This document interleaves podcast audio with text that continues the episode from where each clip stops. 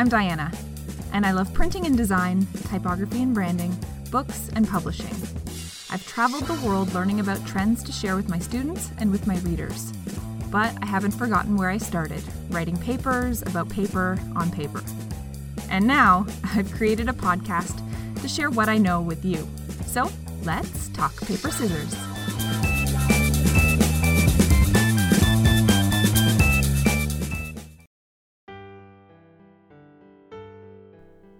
One of the resources that encouraged my deep dive into listening is called You're Not Listening: What You're Missing and Why It Matters by journalist Kate Murphy.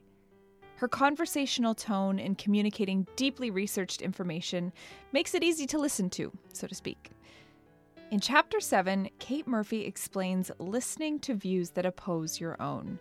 She summarizes the chapter on page 88 this way. She says, "To listen does not mean or even imply that you agree with someone. It simply means that you accept the legitimacy of the other person's point of view and that you might have something to learn from it. It also means that you embrace the possibility that there might be multiple truths, and understanding them all might lead to a larger truth. Good listeners know understanding is not binary. It's not that you have it or you don't. Your understanding can always be improved." I love challenging my own beliefs, and by extension, helping students challenge their beliefs about the gray that lives between the black and white, the right and wrong, the yes and no. Inspired by the work of Ellen Lupton, as well as Nadine Shaheen, I've spoken with my students a lot this semester about the typographic non-binary and the innovation possible when we take type out of their traditional classification buckets, discovering what happens when one spills into the other. All of a sudden, even a huge, overarching, fundamental category like serif or sans serif begin to feel outdated, unnecessary, and even a blockade to future innovative work in the space. I love hearing Kate Murphy use the framework to discuss the ways in which we think about listening, multiple truths made possible when we're open to opposing sides. Furthermore, organizational psychologist and author Adam Grant expands on this idea by explaining that the highest compliment from someone who disagrees with you is not, "you were right." It's, "you made me think." Good arguments help us recognize complexity where we once saw simplicity. The ultimate purpose of debate is not to produce consensus, it's to promote critical thinking. Both of these passages are particularly fitting in the case of today's guest, Jenna Beaton.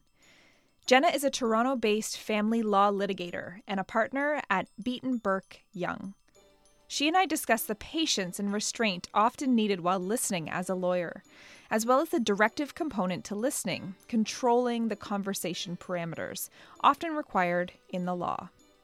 We explore the importance of asking the right questions, separating emotionality from the content in high-stakes listening, and the importance of asking why to question the status quo. Who is Jenna Beaton in a nutshell?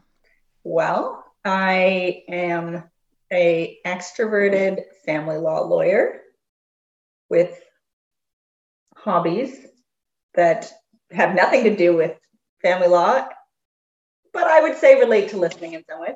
I like to do things like home DIY stuff. Yes. And sports. But by and large, I am a very social creature who is interested in laughing almost all the time. That is a very good place to live. I feel like that is my favorite thing about you. Is your laugh. Oh, wow. I'm working on it for years. It shows. Thank you. I am maybe at times not helpfully always in it for the laugh, and that can be certainly a distraction, but you got to get the simple joys in life, every day.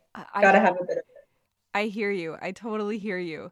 And I'm really curious in this conversation that we are about to embark on, what does listening look like when you are a lawyer, and kind of what role does it play in your everyday interactions with all stakeholders, whoever that may be? I think listening as a lawyer no surprise, it is extremely important. It is how I gather a huge amount of my information, and I only operate on information that I have. It's a lot of like quiet listening. Like, it's not interactive, I would say, because I'm trying to get a client to talk to me a lot of the time and tell me all the things that they're comfortable with. Sometimes it's reframing to someone, sort of making sure you understand them. But like, if I interject too much, then I really can't hear them. And also I'll overpower them because I'm a fairly dominant person. So I would say it's a surprising amount of like personal patience and restraint while I listen. I do think though that there is like a directive component of listening for me, because like being a lawyer, lawyers are expensive and people don't love spending money, understandably. And so I do try to spend a lot of time making sure that I am receiving the information that I need from people, as opposed to all the information they want to give me, because sometimes family lawyers are really seen as therapists. So I do have to like control the conversation parameters, I would say. And so when we start to go out of bounds, I will say, we need to get back to the original question, which understandably a lot of people lose focus of when we're in an emotional time, which is typically what they are if they're talking to me. I do think that like silence by me plays a surprisingly large role in listening, because lots of people find silence hard. And so they will just fill it with more information. And so that's like an interesting strategy to get people to like tell you the things that you need to hear. It's just like waiting for them to keep going, and then they'll find a natural end, provided it's not wildly out of range of where we were going with the original question. I will say that sometimes though, I guess that's like what I perceive of as listening with a client. And there's obviously exceptions to that all the time. Everyone is different and people have different levels of like comfort about what they're sharing. I think there is also a second part of like listening as a family lawyer, which is like when you're engaging with another lawyer and we're trying to actually solve a dispute. A lot of lawyers have a tendency to enjoy mostly the sound of their own voice. I am no exception. But as a result, when you're engaging and like trying to figure out like what does the other person want, as lawyers, typically we should be trying to like find out what the client's real goals are. And sometimes that certainly gets lost in family law world. But if you're not like listening to the other lawyer, but like what their client is doing, but like why they're doing it, you really miss like how to find the middle ground if there is one to be had. And so like that is an important part that like I would say a lot of us stumble on, unfortunately, where people will be talking and they want to put their point and they want to advocate for their client, and that's like not really the right way to go about trying to find an actual resolution. That was a very long-winded answer. Maybe I just missed the mark for you. You tell me. There's a whole bunch of things. I was trying to employ silence as a strategy there. It worked. I filled it. I didn't know what to do. Yes. Okay. So there's many things you said there. One of which, and I didn't scribble it down and now I forget what it was. It had to do with, the idea, and I had never kind of put two and two together, but it's so interesting that oftentimes when you are listening from to a client, because it's such a highly emotional situation and they're describing things in their personal life that is that are just inherently challenging and emotional, you're almost having to kind of communicate or bridge the fact that you are not a therapist. And so it's finding that right information. So it's listening to the information and gathering the information that is most relevant. And it's kind of like, most valuable for their time. So that's an interesting piece. And I also think that silence as a strategy is such an interesting thing as well, because we don't generally like silence is something that is challenging. It's uncomfortable, and maybe I'm jumping to conclusions here, but I would almost say that social media and any sort of like our device in general is something to help break that silence in everyday life, and give us give us something to hold on to that's not silent. So the fact that you're using silence as a strategy to try and listen and pull the information out of people is super interesting to me. Yeah. Well, I wouldn't say I'm the best at it. I do try to do it, but It's also hard not to try to jump to a conclusion. Someone's telling you a thing that's upsetting them or that's problematic, and I want to solve their problems. And yeah. So I want to be okay, I heard what I needed to hear. I worked out the answer while you were talking, and that you have to really resist that urge, I think. Also, a thing that happens in my job, at least, is people will tell you certain facts, and then you start to form your conclusion, but they didn't know something mattered. And so a big part of our job is asking questions, right? Especially when it comes to clients who come to you with some kind of family violence or abuse, they will downplay the relevance of that or the severity of it, or not mention it. And so if you don't ask certain questions, you won't get all the information. And so sometimes they'll say X, Y, Z, you have a conclusion, but you fail to ask a certain question, and you're going totally the wrong way. So silence sometimes it won't quite work, I would say, in our job, and we do have to, but I do think it's a good way to sort of get people to tell you their motives and why they want what they want. Mm-hmm. And going back, and you mentioned that earlier as well, the why, figuring out the motivation behind kind of what they're trying to tell you, or what end goal you want to achieve. So yeah. Now law isn't traditionally, we'll call it a creative profession, maybe. I think it certainly involves creative problem solving, but I don't think there's a whole lot of creative outputs, right? You're not making a collage to present. I was going to say my art skills are certainly not utilized. Which is a shame, because you are, Jenna, growing up, I remember your closets, you color coded. There were so many beautiful arrays. Adam Michael Murray was everywhere. It was an embarrassing display. Oh, it was delightful. But anyway, so law, coming back on track, law isn't traditionally a kind of creative output profession. But in your experience, how does listening help you move towards a creative resolution? You have to extract the things you need while you're listening to do your problem solving. If you don't have all the steps, I kind of said this already, you're gonna go toward the wrong resolution.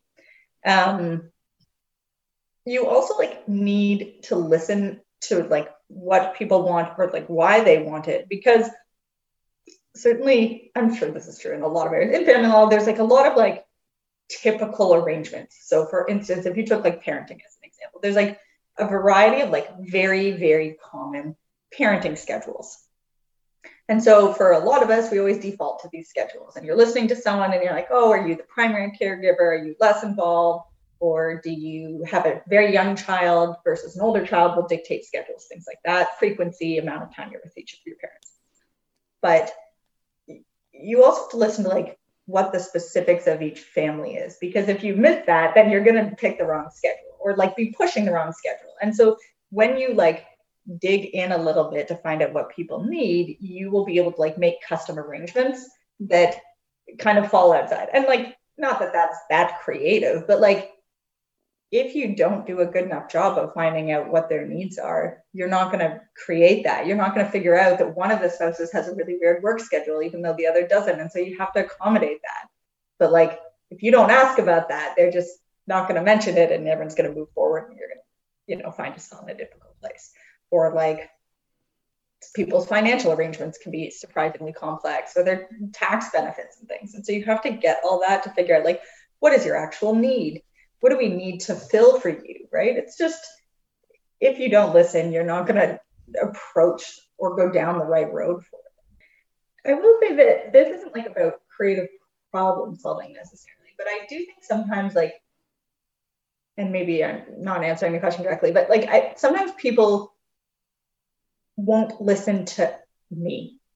So there's a secondary problem where sometimes I'm giving advice and I'm trying to say, this is what you should do, or this is why you should do this. And that doesn't go through. And so that's another place where I find you sometimes have to be more creative, because if you have a client who's not hearing what you're saying, you have to find a new way to say it.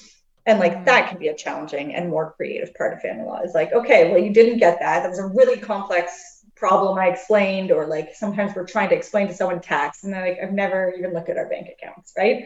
And I'm here's how the support gets taxed for you. That's a heavy concept to handle. And so you have to find some analogy that is going to work better so that they can take it in, because like there's a reason people hire lawyers. It's very complicated and they don't need to know everything. And sometimes they're not going to hear it the way you say it. And so finding like that is like another way that I find I have to be more creative, because sometimes I'm like, oh, I'm in it. Of course, this makes sense. I can go down this route and they're going to be able to follow me. And like, I certainly could not. Yeah, you said, again, a whole bunch of really interesting pieces. No, really, truly. And so I want to just kind of highlight two that I heard there. So one is listening so as not to assume, right? So you're kind of understanding what the end goal is. And sometimes when we listen and we're not necessarily asking the right questions, it all of a sudden we can start to go down a wrong path because we're assuming certain things based on our own lens and our own perception and our own experiences. So asking the right questions and listening certainly go hand in hand, so as we don't assume. So then the other piece to that is finding a new way to communicate, for example, a complex problem. So using metaphor or analogies and overcoming kind of this curse of knowledge. We're entrenched, we're experts in what we're experts in, but outside of our expertise circle, what we understand in our language and our jargon and our experiences and our lenses and all the different pieces of ourselves aren't necessarily the experience of others. So it's finding creative ways to communicate key messages and kind of core messages to those who are not experts in our field. I love it. I'm learning so much, Jenna. Great. So I have kind of two more questions for you. That's a lie. I have three more questions for you, but they're kind of all entangled. So I'm gonna throw it out there. So I'm gonna use for a second the term high stakes listening. We'll call it that for a second. And I don't know if that is actually what it's called. That's what I'm calling it, to describe kind of the result of what happens when listening is present and when it's not in your type of field. So like my question to you is, how do you help really emotionally charged clients listen to one another? Because I'm sure you're in situations sometimes, maybe often, maybe less often, where you have two parties that are very highly emotionally charged and they're having to communicate with one another potentially. So like how do you facilitate that listening? That's the age-old family law question. Regrettably, the answer is often we just stop doing that and we will take because people can't. But that is not always the case. And I do think that there's a bit of a middle ground where it's emotional, but people can still do communication with each other. Like there are scenarios where we will just say, you guys can't communicate and we're going to assist until things cool down, or maybe that's very, very long term. But for people that do, like the thing I try to sort of counsel is that you need to remove the emotionality from the discussions, which like very easy to say, very difficult to do. But as you can imagine, it sets everyone further back when people engage in like emotional discussions as part of a separation together, and we're fighting about X or Y, and then they're all upset about it and they're talking to each other. So a very like common thing we say is you're going to communicate in writing going forward. Mm. Sometimes for safety reasons, like to avoid criminal allegations, we just don't actually want people talking to each other, depending on the level of conflict. And then secondly, we say, you have to assume that every communication that you exchange from now on will be read by a judge. Mm. And so you shouldn't send anything probably until you've slept on it, unless it's like very discreet, child-focused. There's actually like communication protocols that people sometimes use in family law. I think it's called, I'm going to get this wrong, but I think it's called BIFF, which is like an acronym for like brief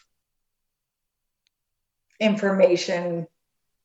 I'm going to get it wrong. I am going to look that up, but it's like an acronym about how you have to like be like very like point first, and like you're not really talking about like side issues. You're not blaming, right? Like there's a huge desire to blame in my industry. And so it's like very human, that response. And so trying to like coach people out of that is like the biggest part of it, because it someone will always say something to trigger the other, and you're always trying to like make sure someone can walk back from that and like actually move forward and like arrange a pickup time or like get a support check or transfer a piece of property to one another without like there being a whole slew of complaints between them.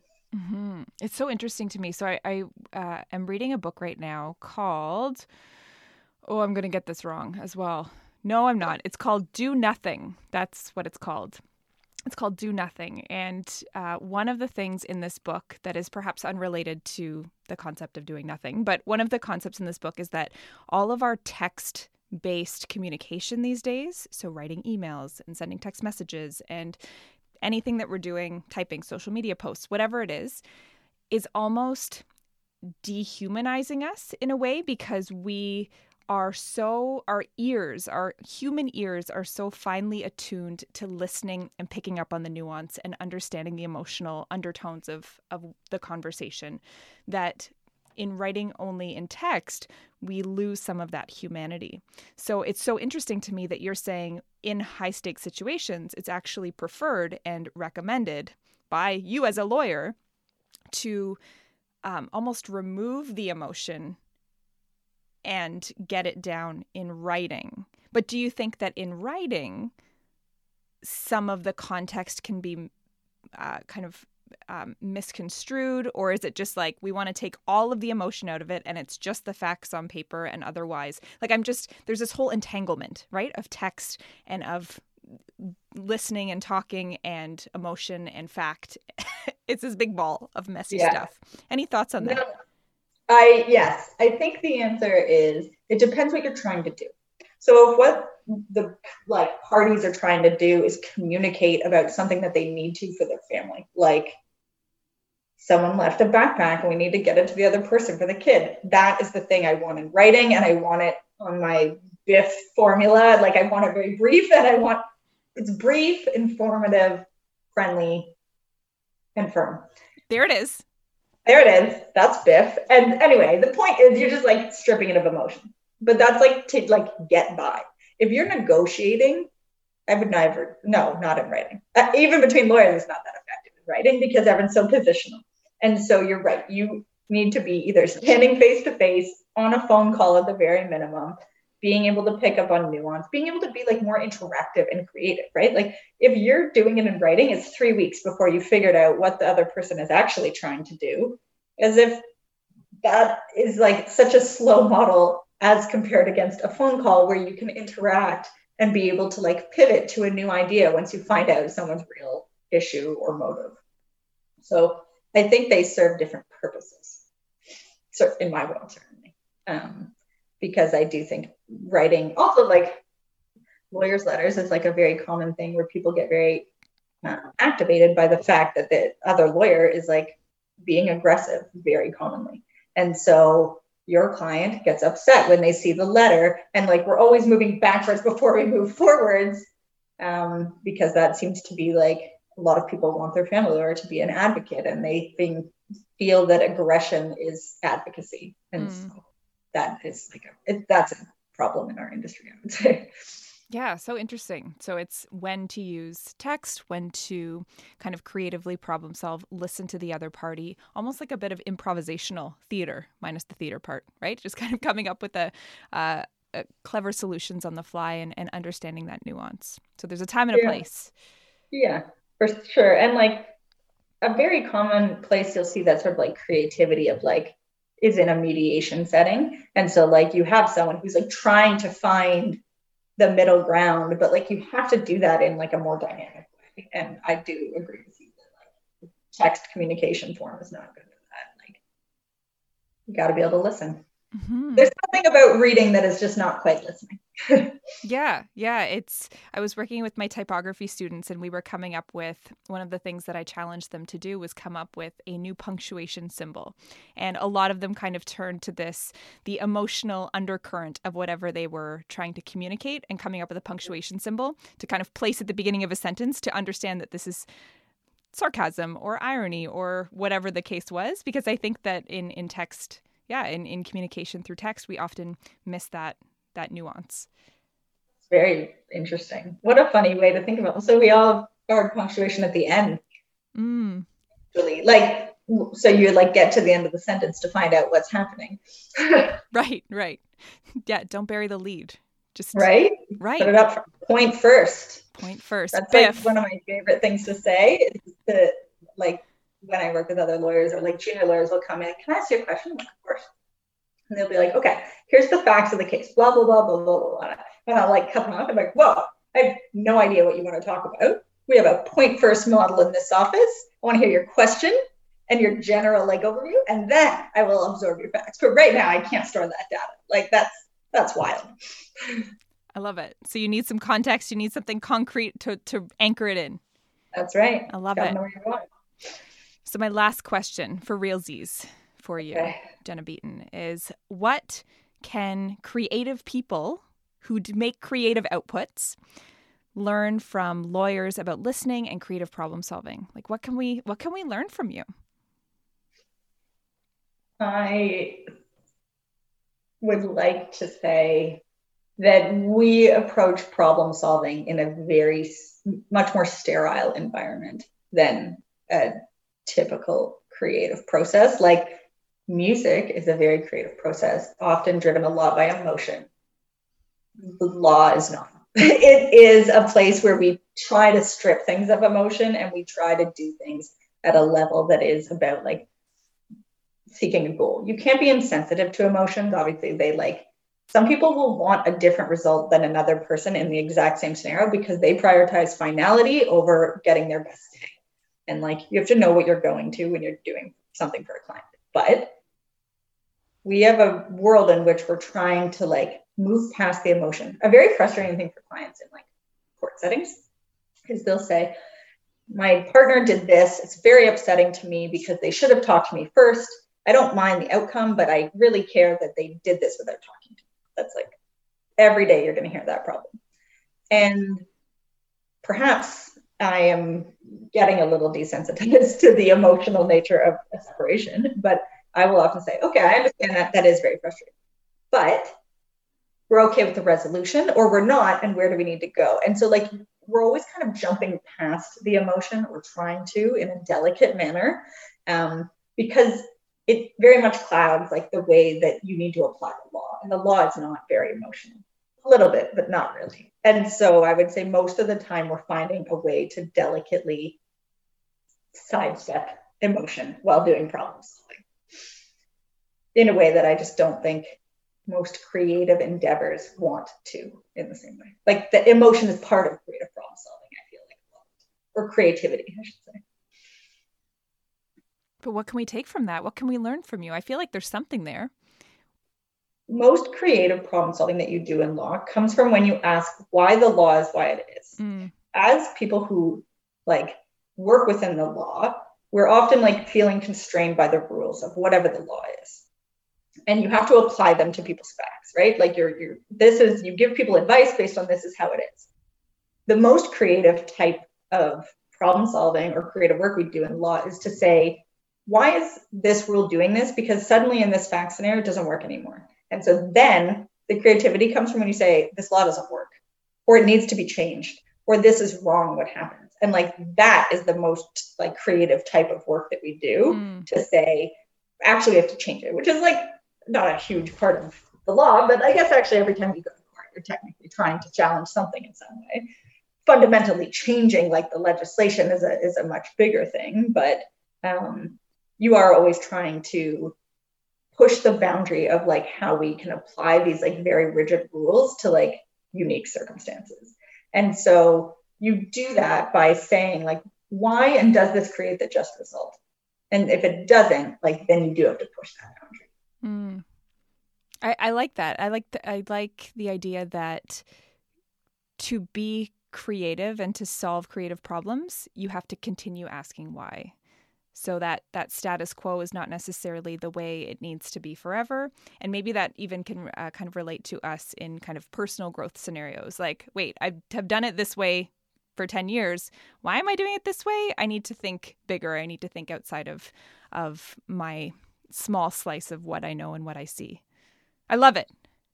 And what works for one often doesn't work for someone else, right? Mm-hmm. Like that's the other part of it, is that like you have to resist the urge to fall into categories or to like work within the paradigms that you know, and sometimes you have to push them. Bingo. We don't have to fall into specific buckets. We need to figure out ways to see beyond the buckets or the categories. Yeah. Thank you, Jenna. It has been a slice. I really appreciate your time and effort, and you can send me the bill in the mail. Can't wait. Thank you so much, Diana. It was really fun. In the same way that Jenna asks why the law is the way it is to impact change, we can each ask why in personal exchanges to deepen our understanding of our conversational partner. Once we begin to really actively listen to another person, empathy can form as we better understand another person's underlying values and core beliefs. This listening invitation is all about genuinely wanting to better understand your conversational partner. So here's what you need to do. Exchange in a conversation with a friend or family member. One person should act as the conversation starter and the other person as the respondent. The conversation starter will ask, "What is the best thing that happened to you today?" The respondent will answer this question, and at natural breaks throughout the conversation starter will ask 3 additional questions, all of which should start with why. Now, the trick to this is doing so without switching focus to yourself. So the respondent will genuinely answer the questions, hopefully, and halfway through, after about 4 minutes or so, when it makes sense to, switch roles. Here is an example of an exchange that illustrates the power of asking why with my then 4-year-old, Charlotte. Me: what's the best thing that happened to you today? Charlotte: I got to play with a horse puzzle at school today. Me: that's neat. Why do you like playing with horse puzzles? Charlotte: because horses are like unicorns and I love unicorns. Me: fantastic. Why do you love unicorns? Charlotte: I love them because they have horns and are sparkly. So the next time I'm looking to surprise my daughter with something, I now know that it comes down to the importance of horns and glitter.